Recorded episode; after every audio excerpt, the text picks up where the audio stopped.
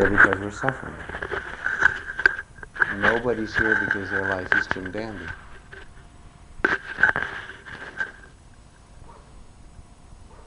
In a sense, we've come here to meet ourselves. Scary as that sounds. Can, can you hear all right in the back when I don't have this on? There's no response, so I presume you can't hear. They're both, this is the recording one.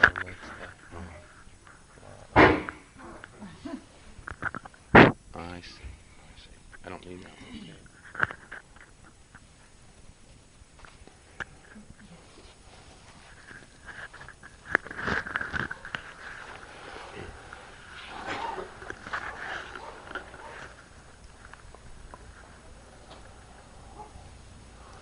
It's a precious lifetime that we get a week to spend really looking into what closes our heart,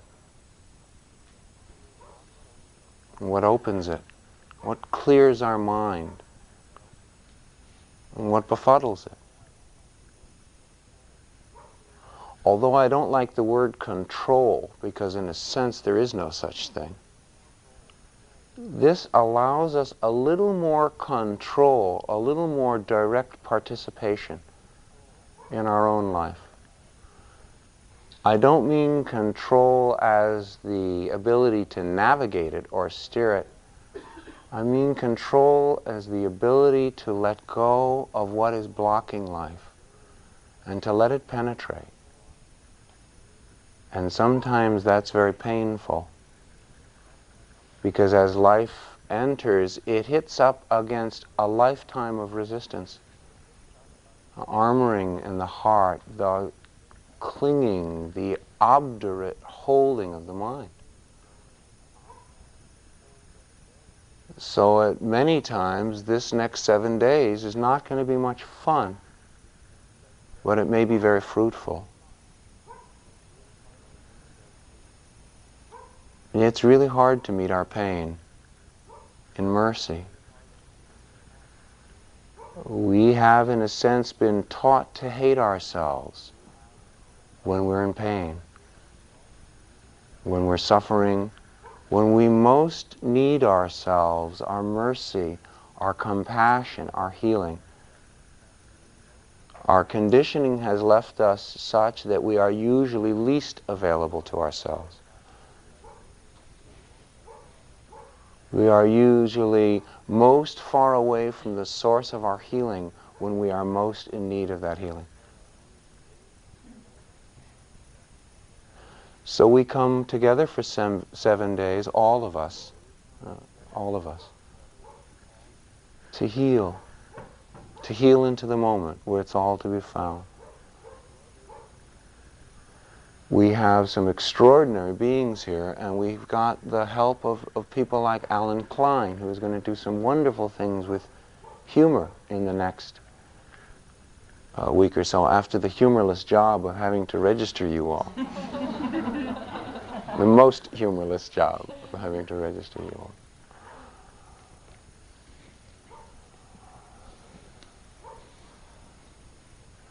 Many have asked, uh, where's Ondrea? She's right here, she's just not present.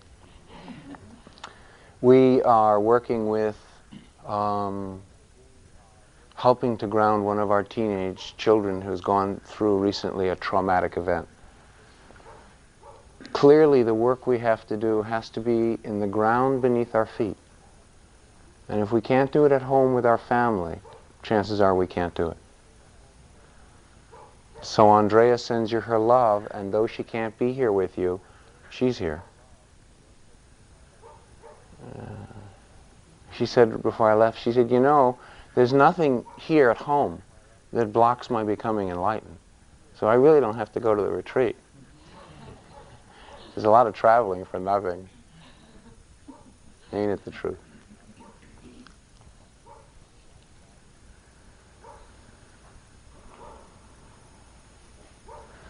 Want to say something more?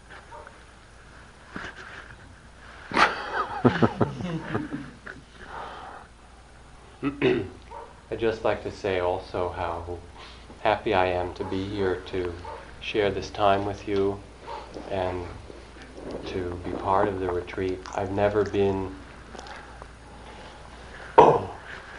never been through this particular process before, um, and I really look forward to it a lot. And I've been a friend and uh, colleague of Stevens for a long time.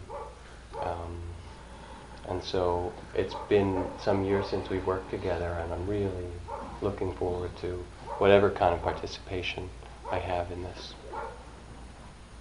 To get completely incestuous, it was Jack 10 years ago who was the first person that su- suggest I teach. So you can blame it on him. And it was Stephen who edited my very fine book. made it a good book.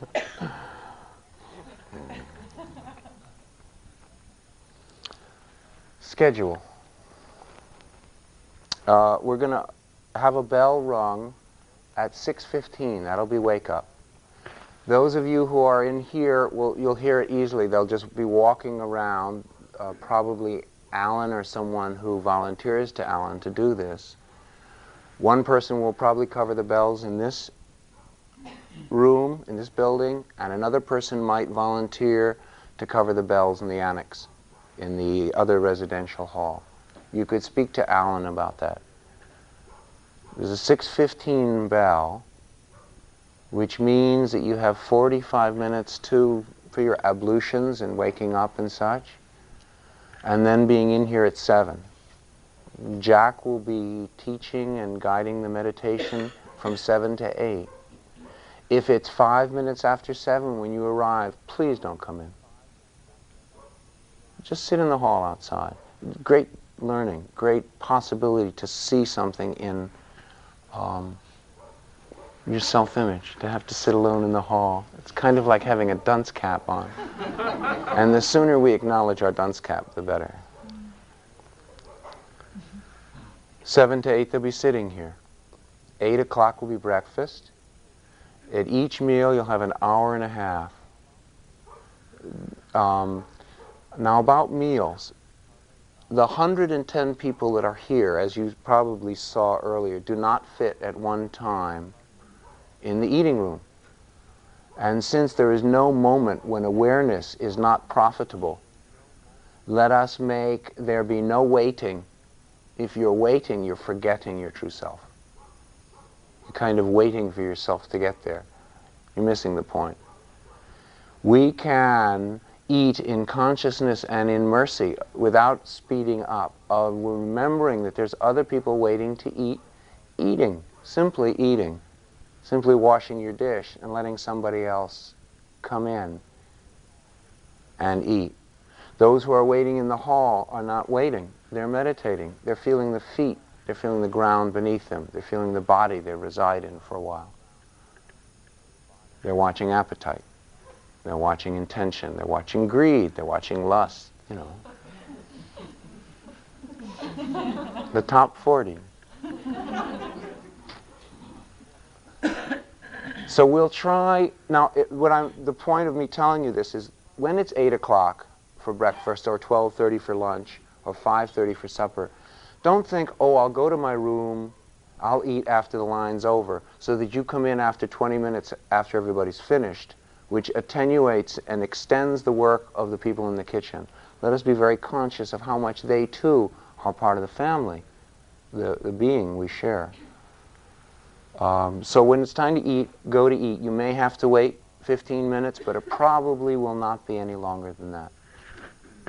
And you'll have an hour and a half for every meal. Although probably we are done with a meal within 45 minutes or an hour usually, unless there's an eating meditation going on. In which case it can take all afternoon. uh, we come back in the room at 9.30. 9.30 to 12.30, 12.30 lunch, 2, 2 o'clock return, 2 till 5.30 afternoon session, supper at 5.30, back in here at 7. Usually we go from till about 9 or 9.30, but as those of you who have been at other retreats know, it's sometimes 12 or 1 o'clock too, if something is particularly powerful and needs to express itself in that, in that time. More than having a schedule, Jack and I are trying to tune into the collective cortex and to um, meet whatever needs arise as they arise. So the schedule sometimes is much looser than we're making it sound. Uh, the only thing we try to do is not put off meals so as to cause a hassle in the kitchen.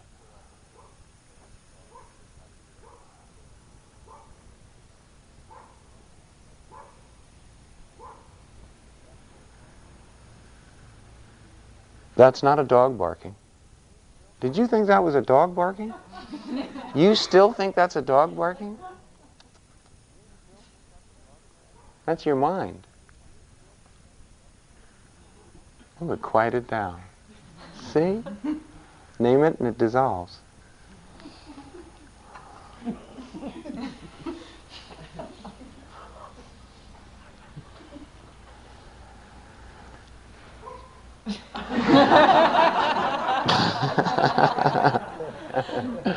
Better than if he was a moose. Tomorrow Friday, and Saturday, the day after tomorrow, we're going to be sharing. It's a kind of an open heart surgery.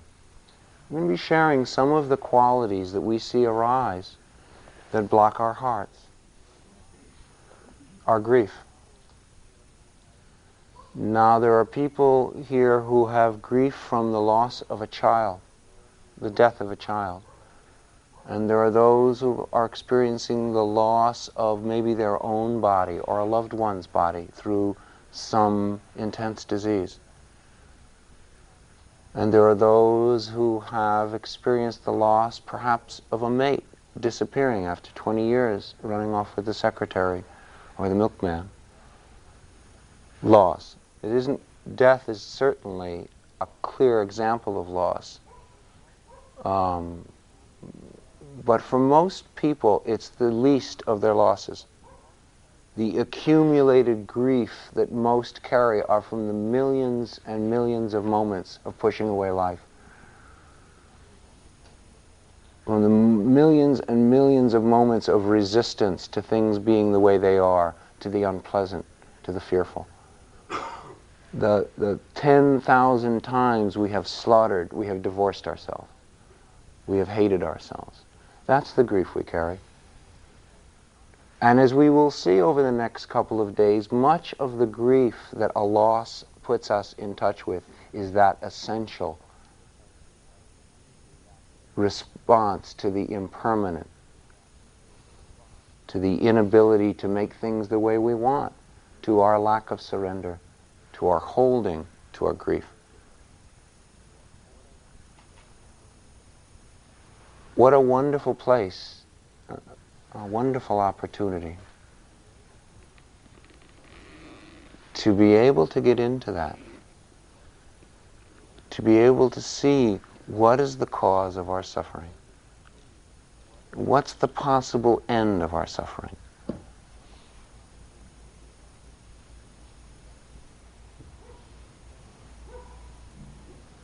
Buddha said if you taught people nothing else than other than that liberation was possible, you'd be teaching them the greatest of teachings. That liberation is possible. That we don't have to be holding on to our suffering. But the letting go of our suffering is the hardest work we'll ever do. And these seven days, at times, will be very difficult. Be merciful with yourself. Don't be surprised. Don't be surprised. Big surprise, you've got suffering in there. It's the first time you've ever noticed, I'm sure. We spend our lives trying to be so together. And as we say, and as most of you are probably nauseous at hearing, most of the people we have met who say they have their shit together are standing in it at the time. I don't think our work is to be together. Our work is to see what's there, just to experience for ourselves what the truth might be. The truth directly experienced, not thought, not as an afterthought, not as a dream, but the uh, the moment. Did you want to add anything?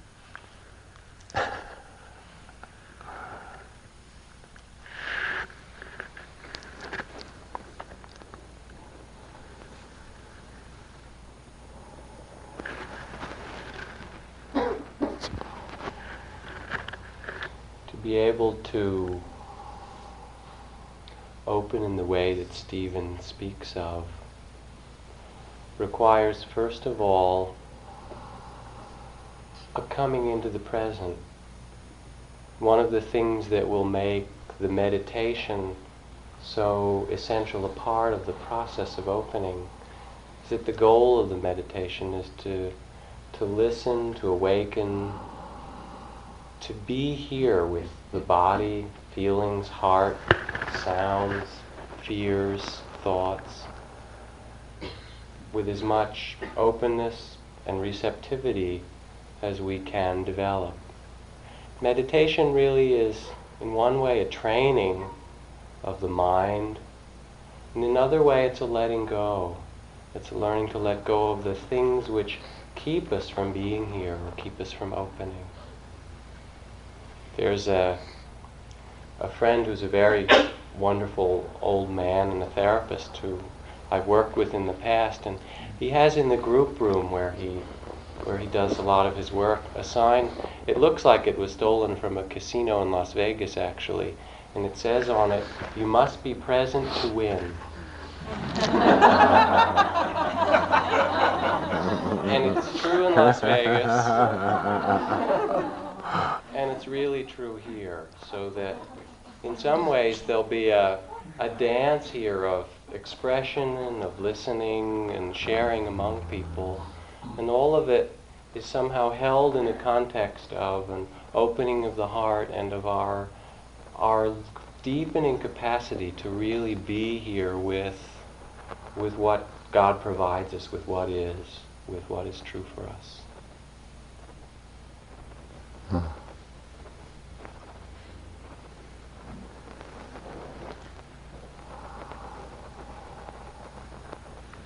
Alan? where's Alan? Oh, oh, there you are. Would you like to, whatever needs to be done? And I think the sister was going to share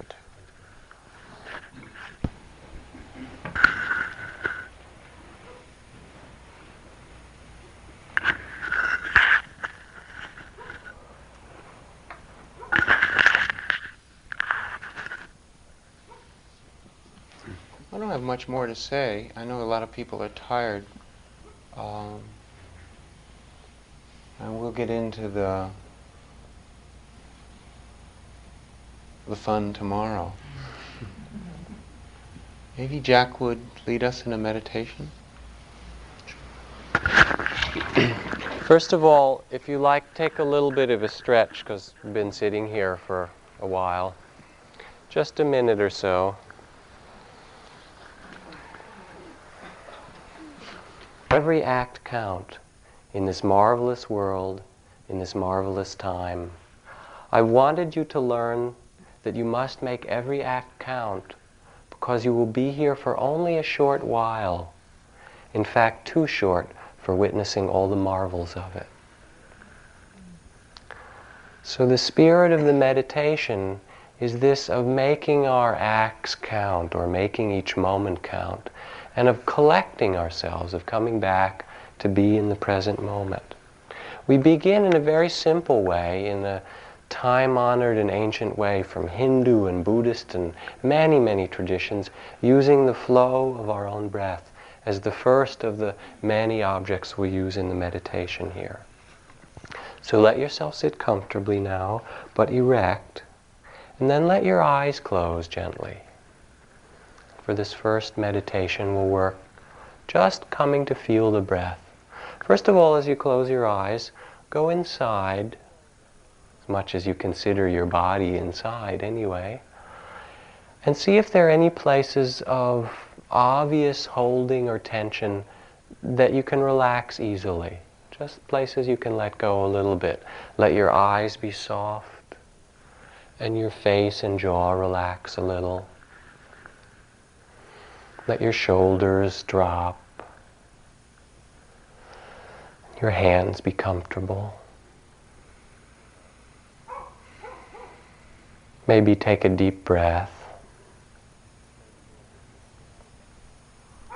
So there's this wonderful balance in starting meditation of being relaxed and yet being awake or alert.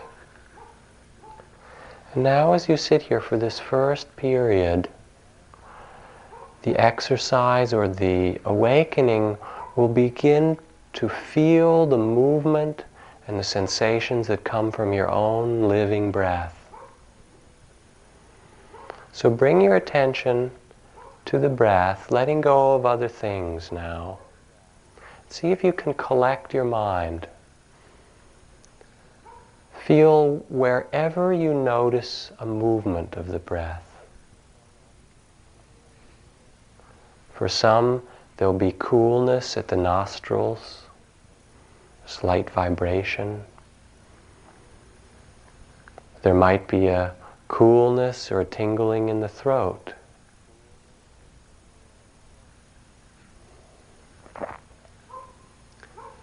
There's an expansion and a contraction of the chest.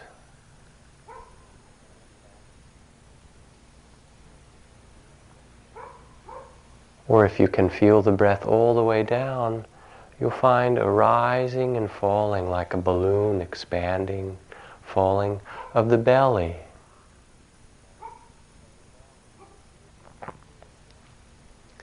See if you can feel just how your own breath presents itself to you. Like you're an explorer. What parts of it can you feel?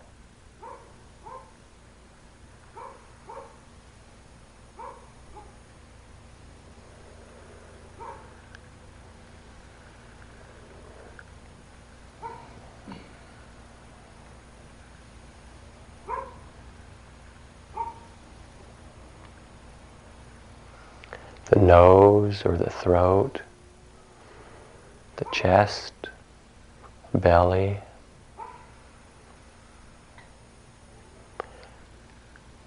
And as you pay attention now, see if you can follow a breath as it comes in and as it passes out.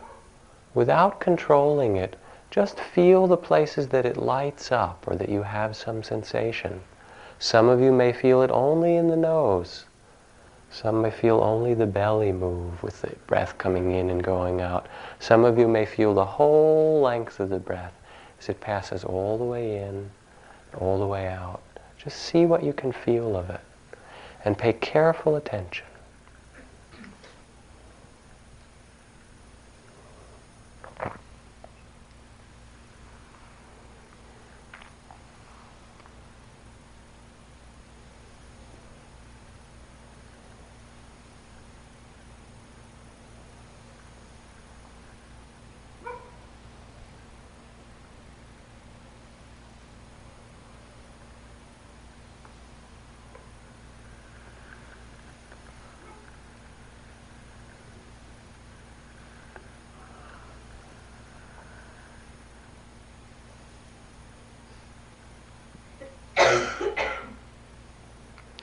See if you can notice from the beginning through the middle to the end of the whole in breath.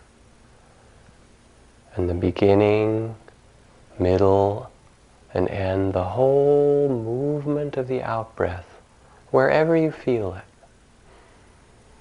Breathing in, breathing out.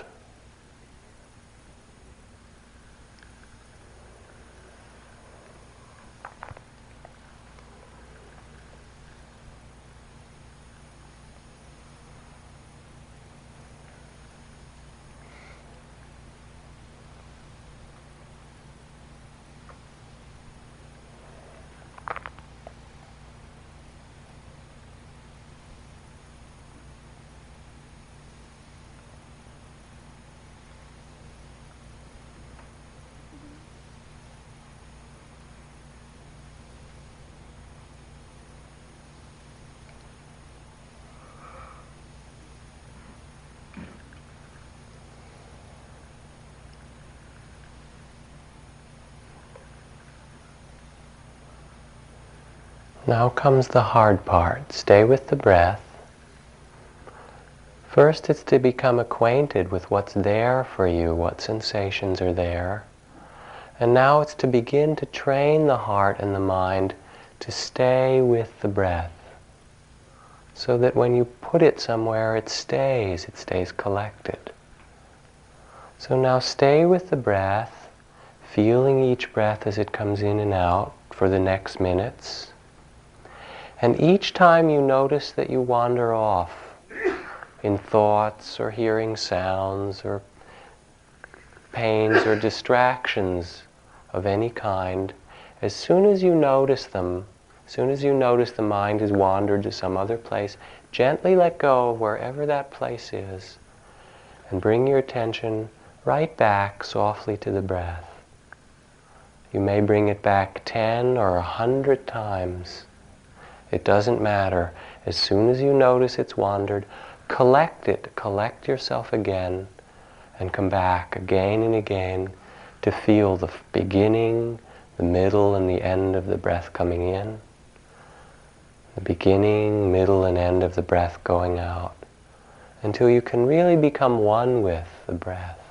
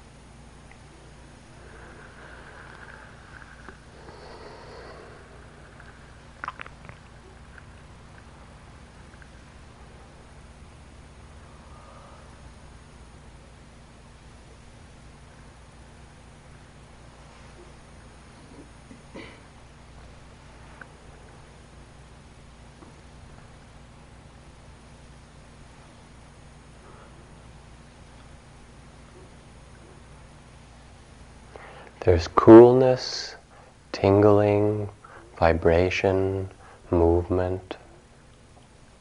See if you can just stay with this flow, this pulse of sensation. Each breath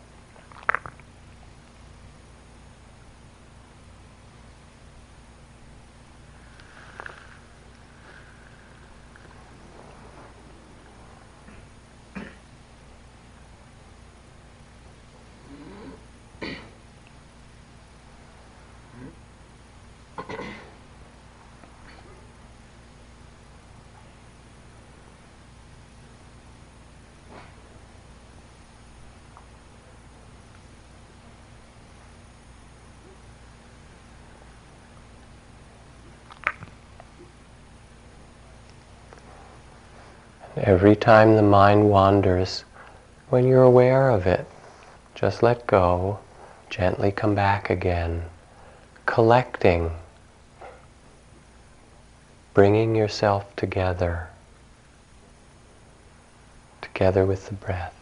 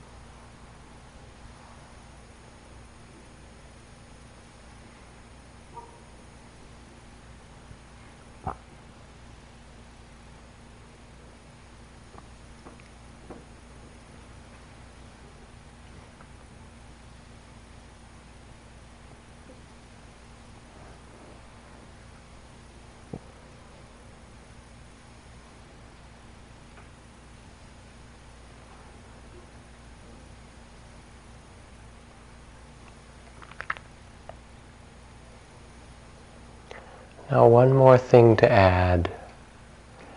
As each breath comes in and out, let yourself make a very gentle note or mental note or word in the background of your mind in during the in breath and out during the out breath. 95% of your attention is feeling the sensation as the breath comes in and out. And the 5% says very softly, in and out.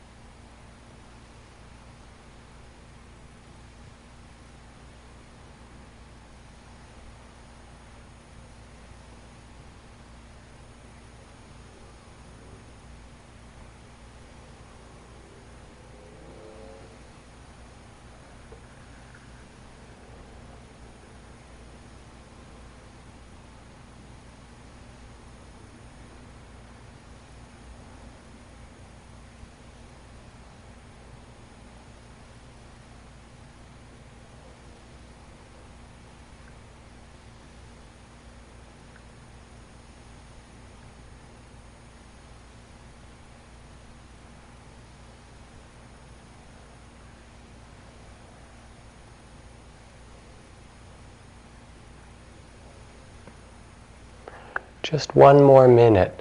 See if you can be with every breath for this last minute.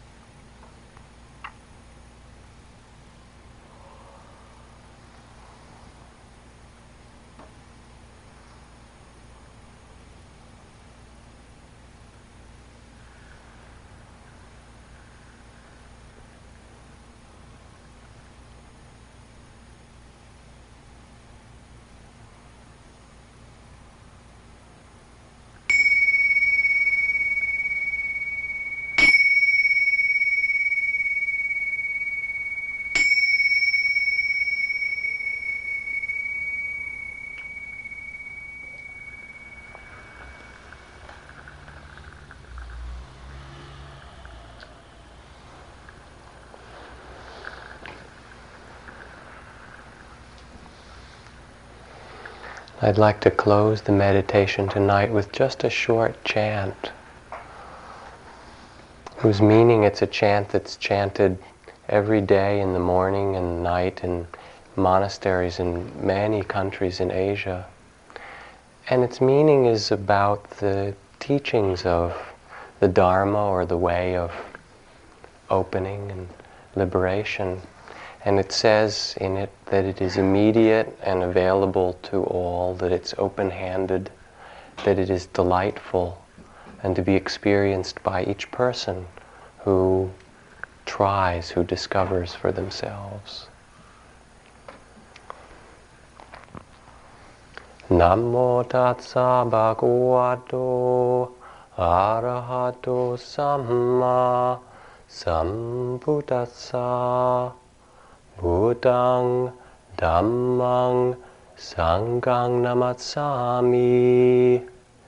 Iti piso bhagava Arahang Samma Samputo Vija Charana Sampano Sukato Lokavitu Anutaro Purisa Dhamma Sarati Sata te wamanutanang Buddho bhagavati.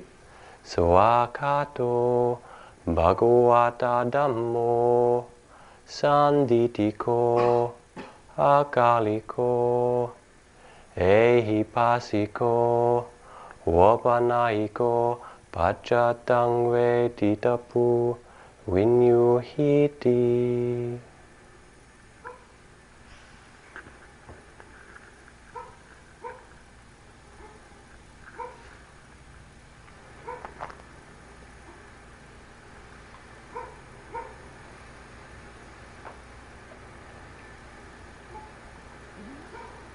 Are there any questions about schedule?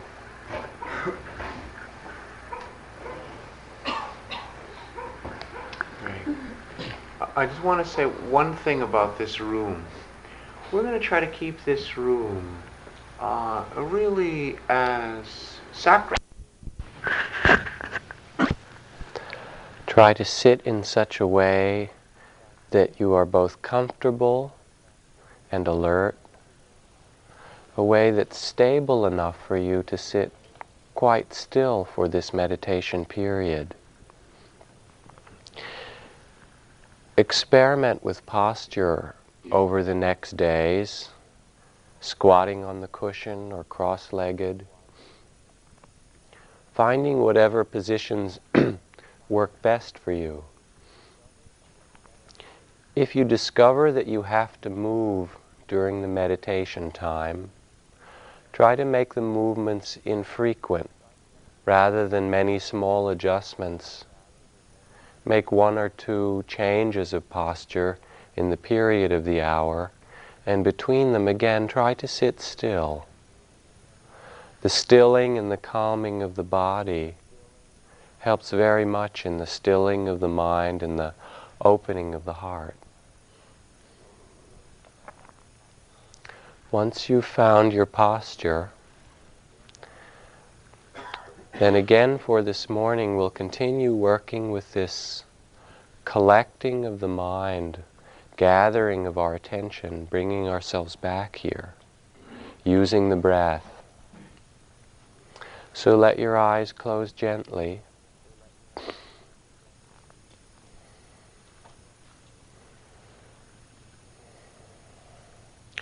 And again, first, just come into the body with your awareness. See if there are any places that can be simply or easily relaxed. Let the eyes and face especially be soft. Relax the jaw.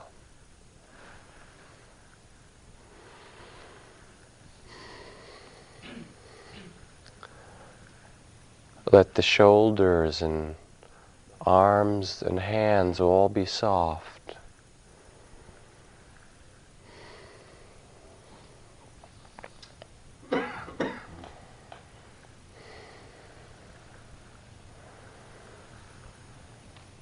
In beginning to work with the breath, you might take two or three deeper breaths, both to relax a bit and to see if you can feel with these full breaths just where the breathing and the sensations are apparent to you.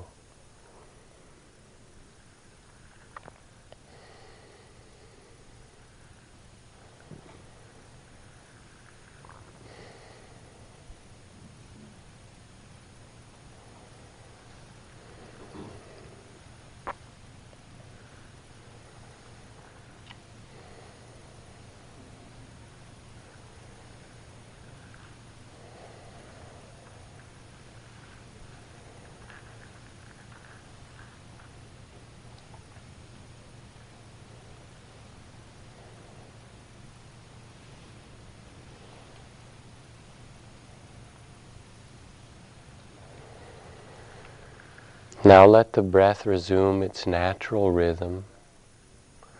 And for this time, let it be natural.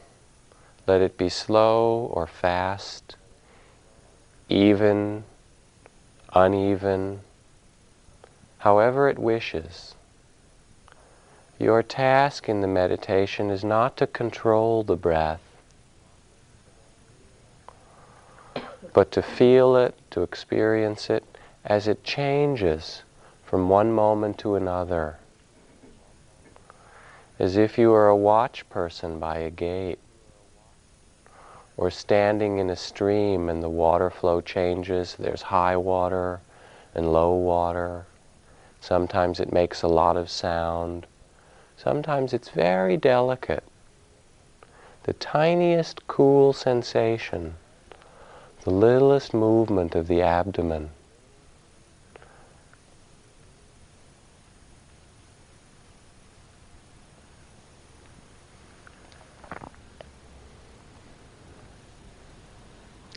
Try to feel the breath, however it presents itself, from the beginning through the middle to the end of each whole in breath, in and each out breath. There are dozens of little sensations in the length of a breath. Tingling, vibration, constriction or contraction, expansion, coolness, fluttering.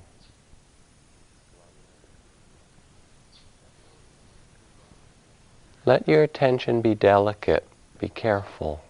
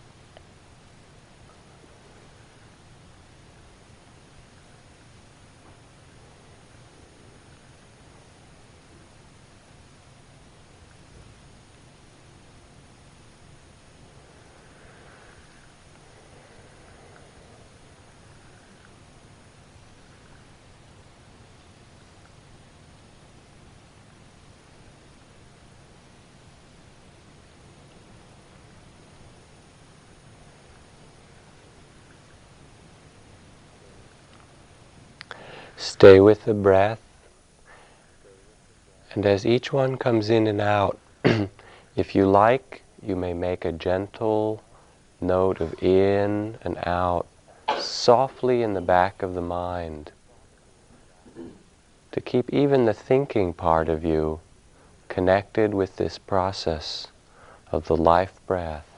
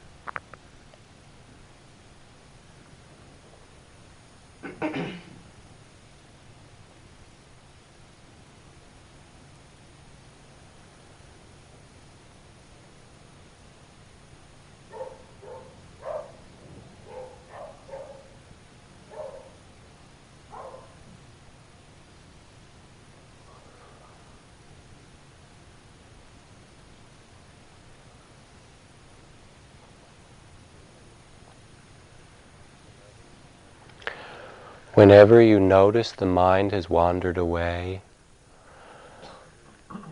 to thought, to fear, to sound, to sensation, to wherever it might go, for this first hour, gently let go and bring yourself back, feeling the breath and starting anew.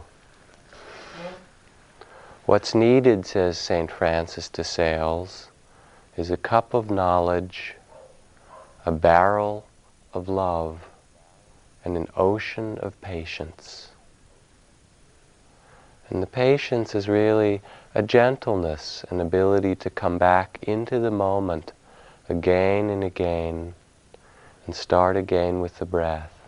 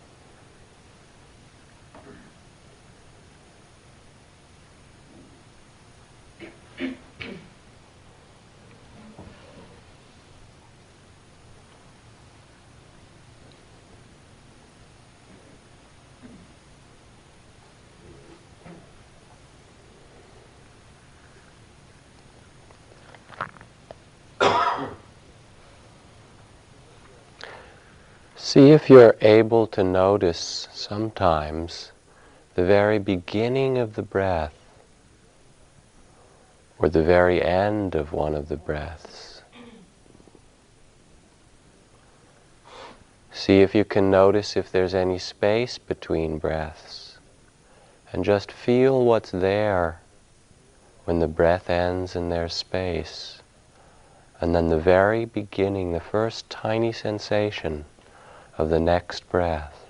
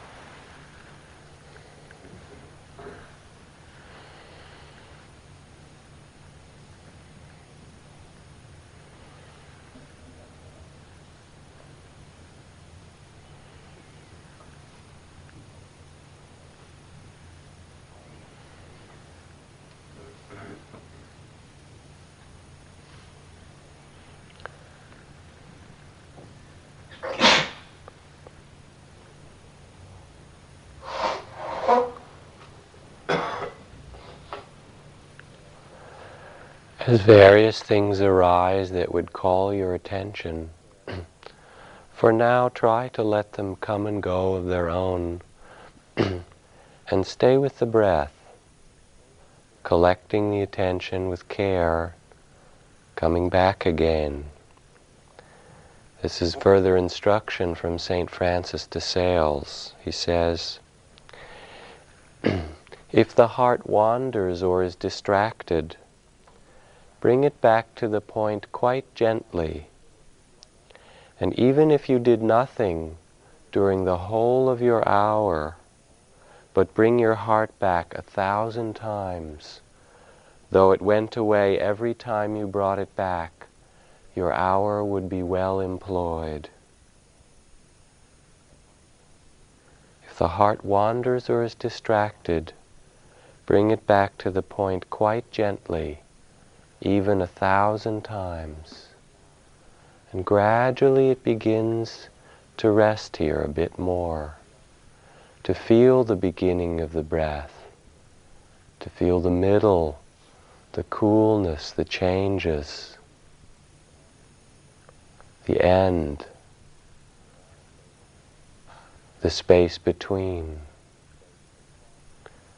And then it wanders off, and again you come back and Feel the breath with care and attention.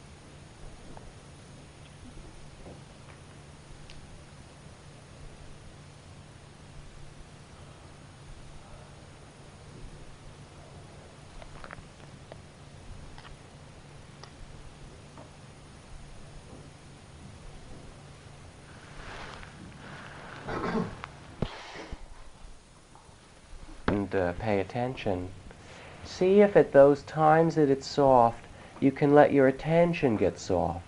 So the softness of the breath draws the mind or draws the attention down to an equally soft or careful noticing. We're a kind of turn up the volume culture. When something gets quiet, it's, it's not easy to pay attention to, and you want to kind of crank up the volume and get more happening. But in meditation, it's really a refining of our capacity to listen carefully or to feel carefully.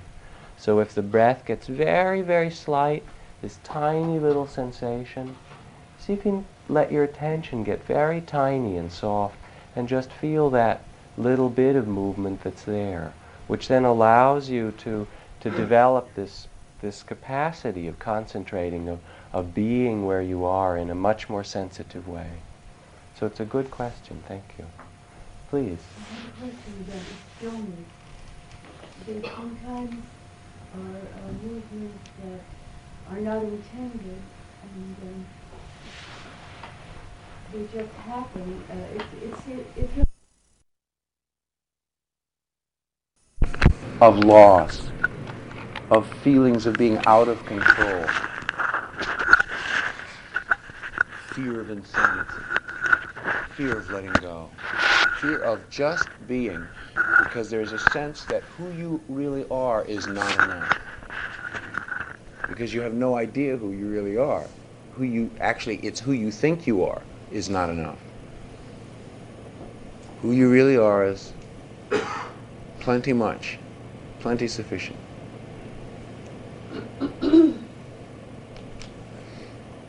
So we begin this process of becoming whole by focusing on the places we feel unwhole.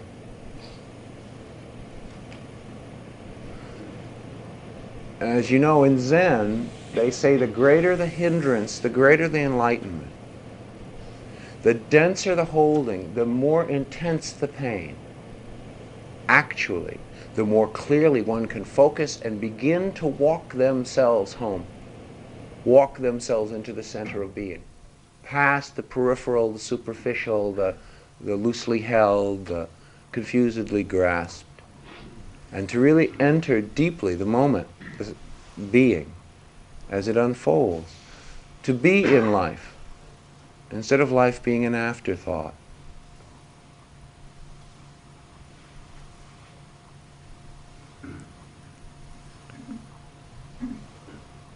I know that some of you come thinking that you're just here to see how to help others.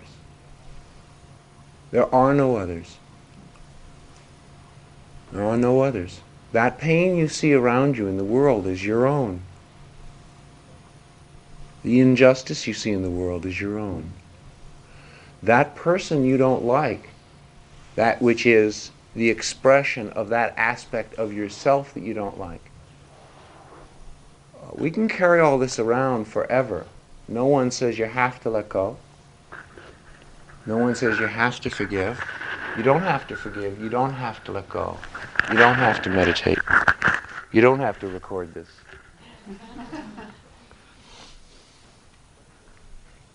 But it's painful.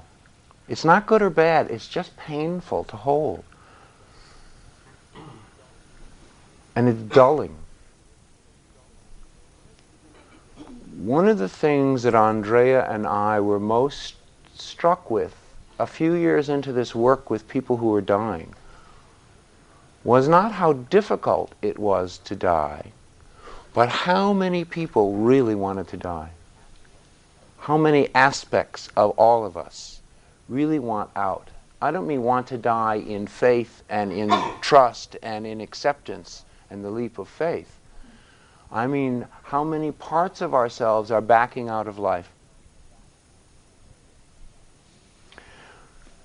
We say that, you know, if you found you had a terminal diagnosis, and someone said, well, on the left-hand side of the piece of paper, write all the reasons you just would love not to die, all the reasons you want to stay alive, the love of your children, the love of the sky, the love of chocolate mousse, the, the learning, the wisdom, the deepening, the, all the things that are fulfilling and meaningful. And there'd be maybe hundreds or even thousands. But if I said to you, okay, now on the other column, on the right-hand column, in column B, put down the reasons why, if you died right now, somehow it would be okay. The world weariness, the confusion, the self-hatred, the doubt, the feelings of incompleteness. We are constantly focusing on, oh, how lovely and how wonderful life is, and denying that in mind, in the mind, also exists places of great density and pain and confusion and grief. It may well be, and we'll get into this more when we do the healing day, it may well be that it is in that right hand column, in the places that we find life insufficient. It may be those qualities to which disease adheres. It is certainly those qualities to which our suffering adheres because of our resistance, not because of our, those qualities, because of our hatred of our world weariness, our confusion, our bewilderment. Instead of a little lightness, a little joy, a little humor with big surprise big surprise. That can become your mantra. When the mind sends up its darkest shit, look at it. Big surprise. It's not the first time it's arisen. And it won't be the last time. So let's get on with it. Let's not make our pain the thing that keeps us locked away from life. Let's make our pain the thing that wakes us up that is so noticeable, that is so evident, that it really propels us to get on to the moment to moment merciful investigation of why we're in pain. Why should anyone be in pain? You know, we hear a lot of people take what's called the Bodhisattva vow, which means I will not enter enlightenment, I will not enter, enter peace until all other beings are in peace. Peace to all sentient beings. But if you closely investigate, examine that person's relationship to themselves, you will see that they bring much less mercy to themselves than to others, because still there is the idea of self and other. Still there is the idea of who we are instead of the direct experience that there is no separation. The separation is only a bubble in the mind, a thought. It does not exist at the deepest levels in reality. It's a dream.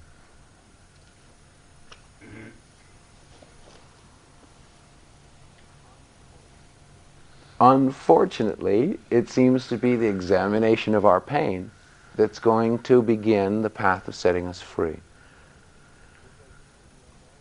Because, you know, in a very real sense, it does not matter what's going through the mind.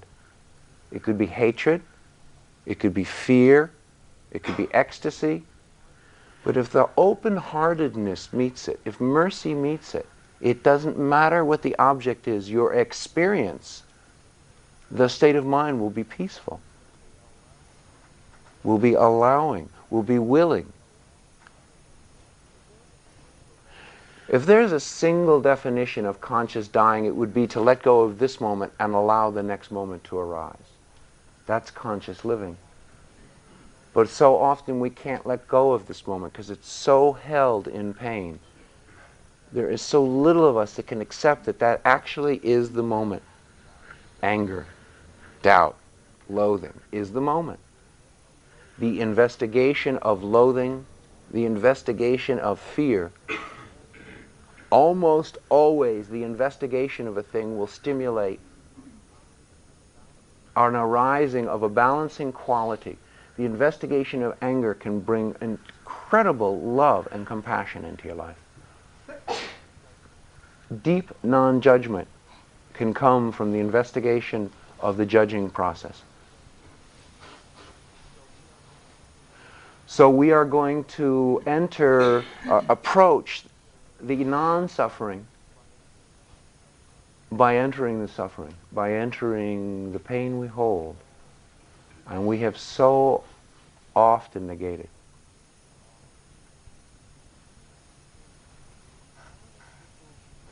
How many people in the room have lost loved ones?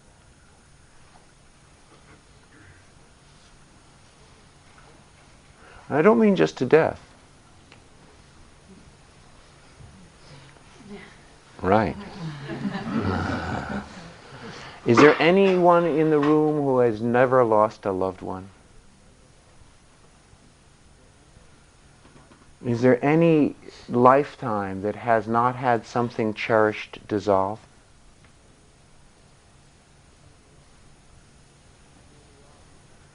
And here we are, this is the plane. You know, we got off the elevator, we took our number. Now we say, no, no, let me on the elevator. I got off at the wrong floor. I wanted the one where there was no suffering and uh, heated pools and uh, diamond paths. Right.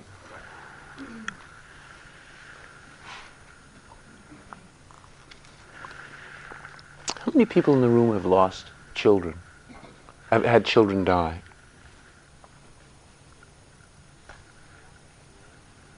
Do you want to share that experience?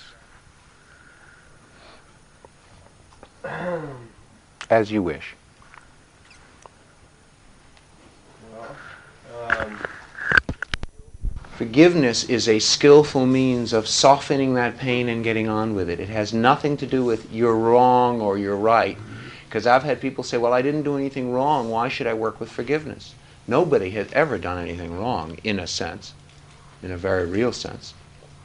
But forgiveness is a skillful means to start to get to the heart of the matter instead of staying mental about our holding. So don't misunderstand when we suggest forgiveness that it's a sign that you've done something wrong. It, has nothing to do with wrong, it has to do with the uh, state of mind, guilt, which arises uninvited.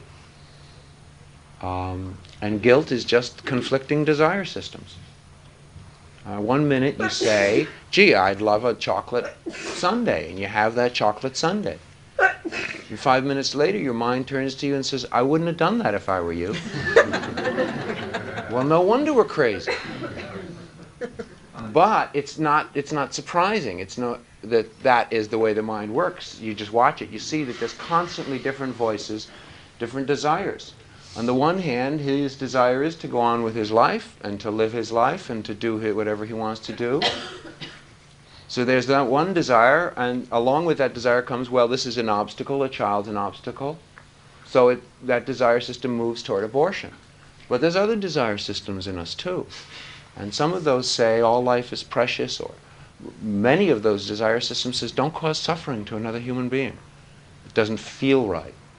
So we both of those are valid. His wanting to find his way in the world, valid. His feeling that he doesn't want to cause suffering to someone else, valid. But the conflict of those two desire systems as they pass, the friction as they pass, creates this kind of guilt that, that only he in the room has. Uh, I saw, we saw an interesting thing, just mentioning guilt. Uh, those of you who have seen the movie The Onion Field, there's a black fellow and a white fellow who um, uh, uh, kidnap a few policemen, and one of the policemen is killed, is murdered. And afterward, they arrest him, and they ask the black fellow, they say, Do you feel any, they're trying to see at what level they're going to charge him. Is it going to be first degree murder or what? They said, Do you feel any remorse? Do you feel any, do you feel badly about killing? Do you feel any guilt about killing this fellow? The black fellow looks up and he says, You know, I think that guilt is just something you rich white boys made up to keep us black people in our place. Now, obviously, he's a sociopath, but that's beside the point because he wasn't feeling guilt. Something is amiss in his system. So when you feel guilt, don't think of it so much as an enemy. I mean, it's just something else that's waking us up to the natural friction, the natural heat that's released in uh, in various levels of conditioning where there may well naturally be opposing desire systems. You can almost count on it. So again, so we use forgiveness to soften that quality that arose uninvited. We use another quality to balance it out, to melt it, so that we're not holding around our heart, so that we can have a little more of ourselves exposed, so that this state too is seen as just something else that's going to arise now and again under certain circumstances. Big surprise. Did I cut you off? No, Larry? Have the child and he could then end up not having it.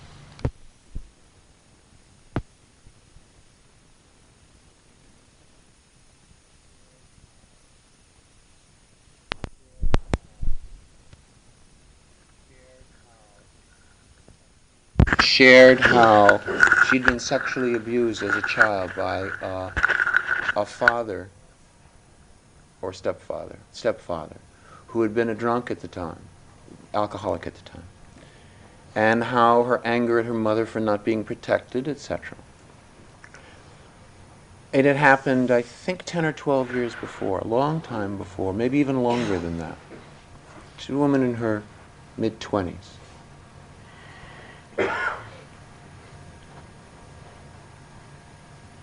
As we talked, as we she started to investigate the possibility.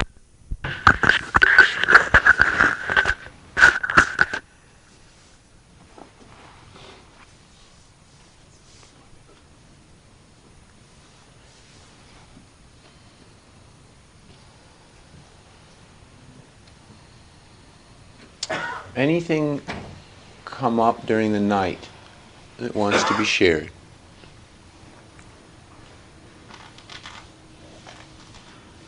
Please. This isn't during the night, but um, Jack was talking this morning about watching. Uh, and after last night about humor, I was wondering where the humor came in in just watching. uh, and um, I was wondering, and is that um, is that just is that something extra in addition to just watching, or? Where's the?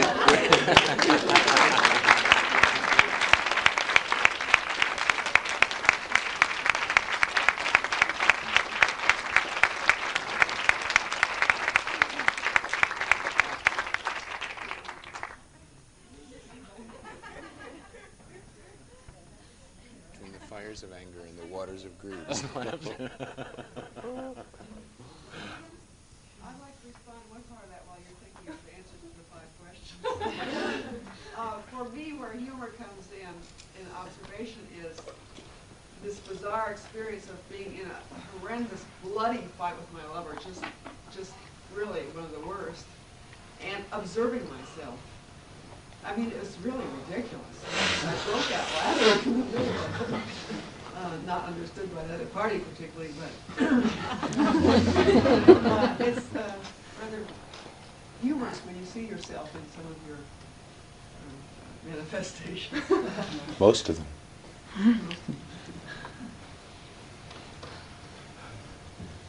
You know, the humor is when you look at the intensity of the work we're doing just to come into the moment where we live all the time it's a kind of abs- theater of the absurd kind of humor. When you see people walking outside, like the night of the living dead, people sitting still, very different, very different. It's kind of a radical remedy for a radical situation. I remember sitting once uh, in a long retreat, my mind very quiet for that moment. And all of a sudden, my mind turned to me like it was some, like I was someone else, and said, "Buddy, come here. You want to buy a used car?" and it tried to sell me a car that I didn't want. And I was laughing. I mean, I was in the meditation hall. And I started laughing out loud, and it wouldn't stop. It said, "Listen, quiet down, quiet down. This is really a good car. Don't pass this up." and it was somebody that I had no identification with that was speaking in my mind. Uh, pretty funny. That same night in the meditation hall, about um, two or three in the morning, people, maybe not that late, people sitting real late. It was during a three month course, the first one we did up in Maine. People are real quiet, real intense, real serious. In the back of the hall, you heard somebody's bench start to creak. And then he fell off, and in the midst of the silence, we heard, oh shit. Uh, remember that? And everybody in the room cracked up. There's the humor.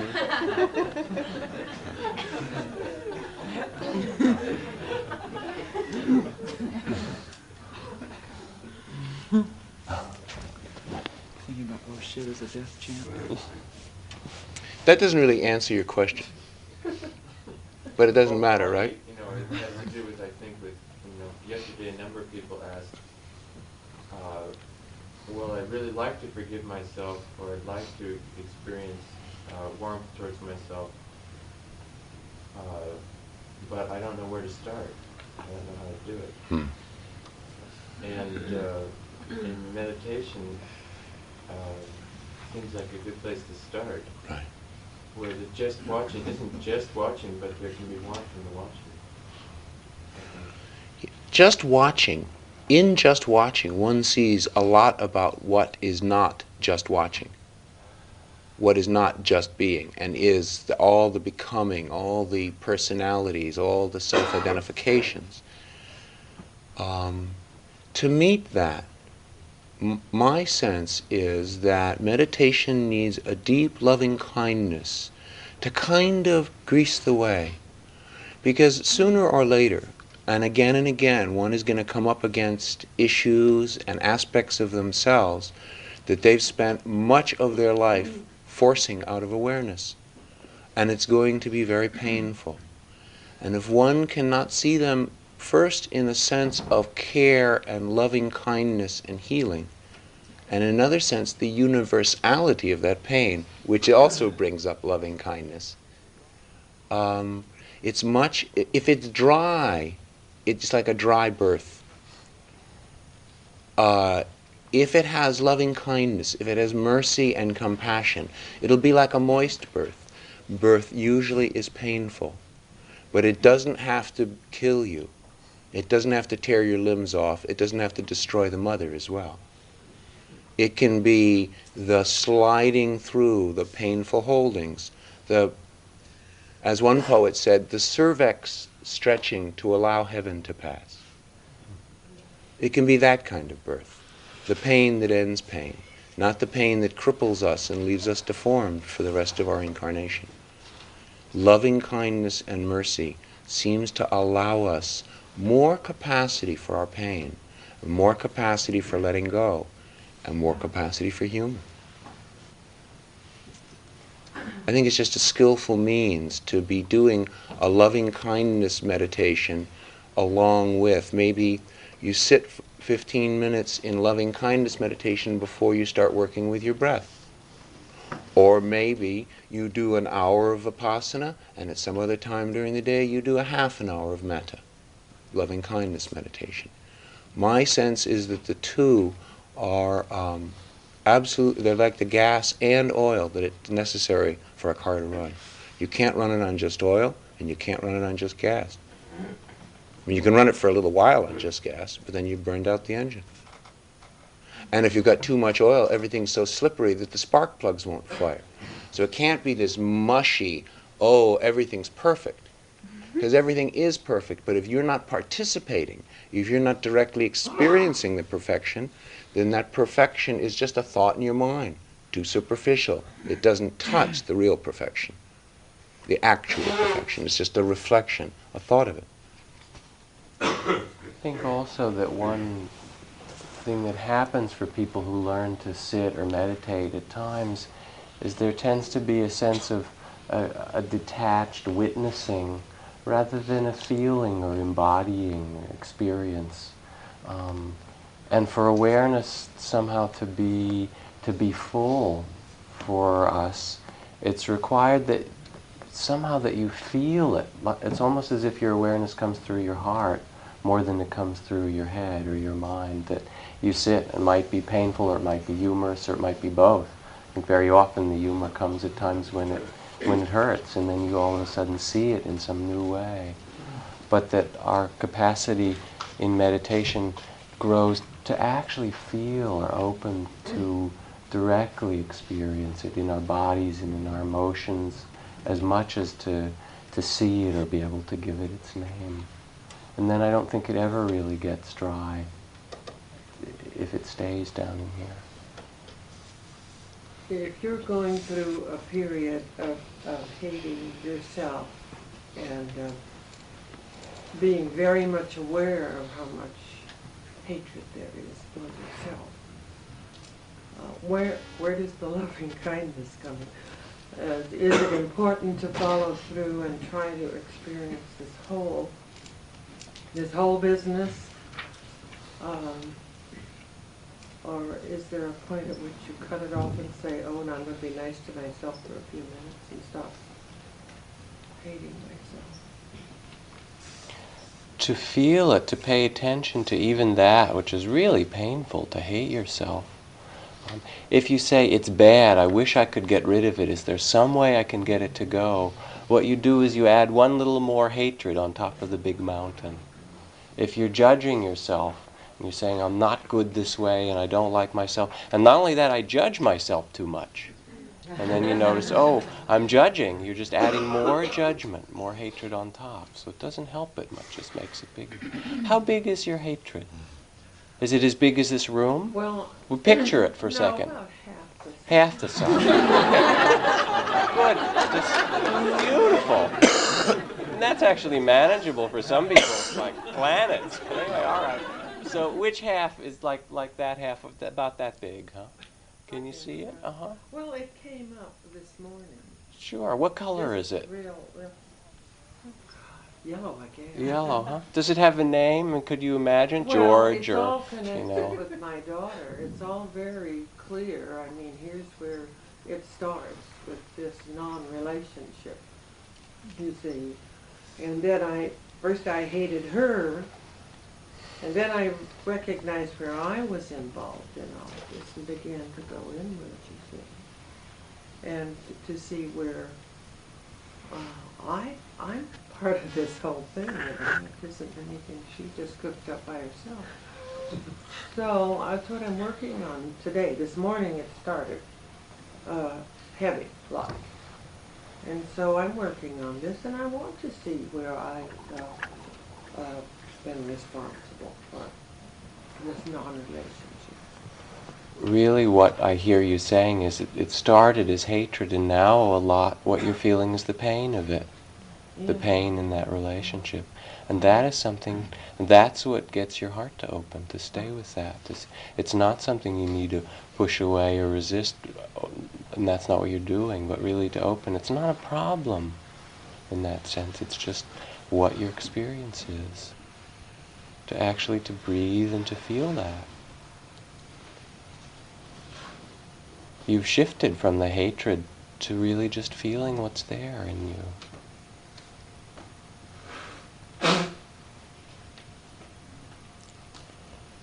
You know, after my first long sitting practice, I came home and I remember I was sitting the next morning at the kitchen table and all of a sudden I was just overwhelmed with self-hatred. And I was, it was really frightening, immensity of it, the, the, almost the immeasurability of it. It was bigger than the room I was in. And I called my teacher, really kind of panicky. You know, how do I get out of this state? And he said, he started to laugh. He said, how wonderful. He said, how precious. Don't get rid of it too quick. He said, what a precious opportunity to see. What a precious opportunity to go beyond. When have you ever noticed so strongly that self-derision, that self-negation? And yet it causes such pain in your life. Imagine at last you can look the pain in the eye. He said, at last you can get on with it. Son of a bitch, I said. My self-hatred quickly just went over to him.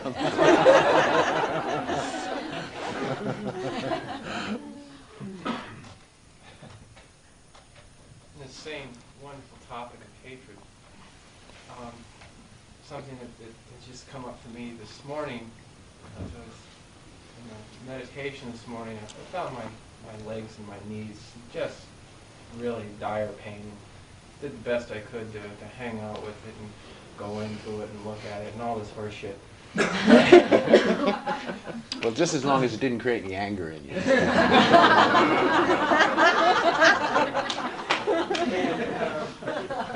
I just thought of every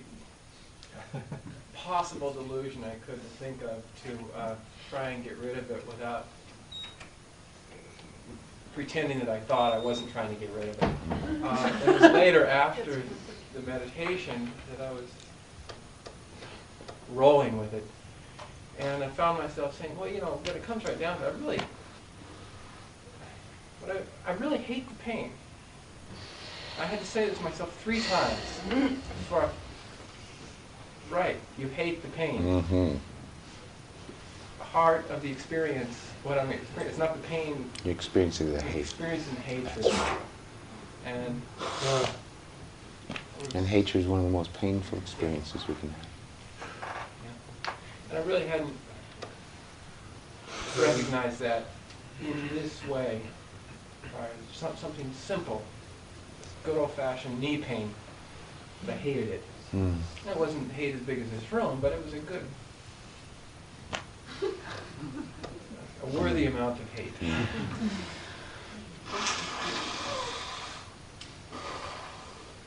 Jack and I have a friend who sat in India for some years, and for about three years he had a pain in his knee. And it became his focus because he couldn't not see it. So he had put his consciousness, and it, because pain is so evident, it drew him in, and it was his focal point of concentration. One day he got up and it was gone. He said he grieved for it for months.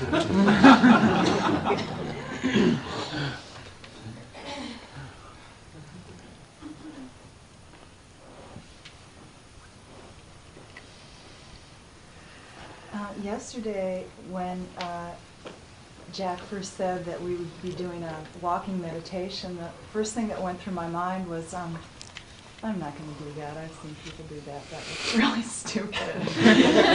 and but then I thought, well, I'll just participate in whatever's offered, and I'll I'll just see how it is. And it was such a great experience for me because I immediately noticed the first thing I did was try to set a boundary. I would walk between here and there, and how much I do that in my life, there's got to be some place that I'm going to go to, or it's not worth the walk, you know. And in the process of just doing the meditation, it was it was so beautiful to me to just see um, the intricate balance that every step took and the, the amount of caring that every little step took. And at one point, this incredible joy welled up inside of me because I thought, I feel like I, I think this is how I felt when I first took my steps as a, Mm. as a child. And it was like this incredible pride and this I can walk, you know, like it was just the neatest thing in the world to be Mhm. able to walk. And. I thought, wow, if in my life I took every step with this much caring and this much attention to the balance it requires, um, just the fullness of, of what that would be. And, and then I started grieving for all those moments um, of not caring and all those moments of not paying attention and, And all the ones to come. and all the ones to come of not seeing and, and um, it was very profound so thank you i'm glad i chose to participate in, in that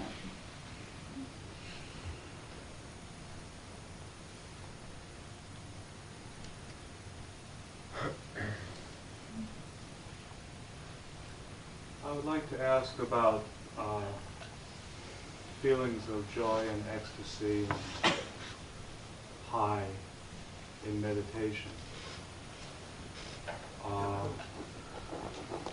so I've certainly had a large share of that. It comes sometimes and it goes sometimes. And my feeling is that it's greatly overrated. and it certainly doesn't have a whole lot to do with the kind of stillness and quiet which I find most desirable. Because um, ecstasy, for all that it's wonderful, is a very jangly kind of state. And I'm wondering if, to me, it's just a distraction. I mean, it, it, it can totally fuck up a whole morning of meditation. I have to give up Tai Chi because I was getting too high doing it, and I couldn't do it. Uh, Can we talk a little bit about that? Is there anyone here who wants to trade with him?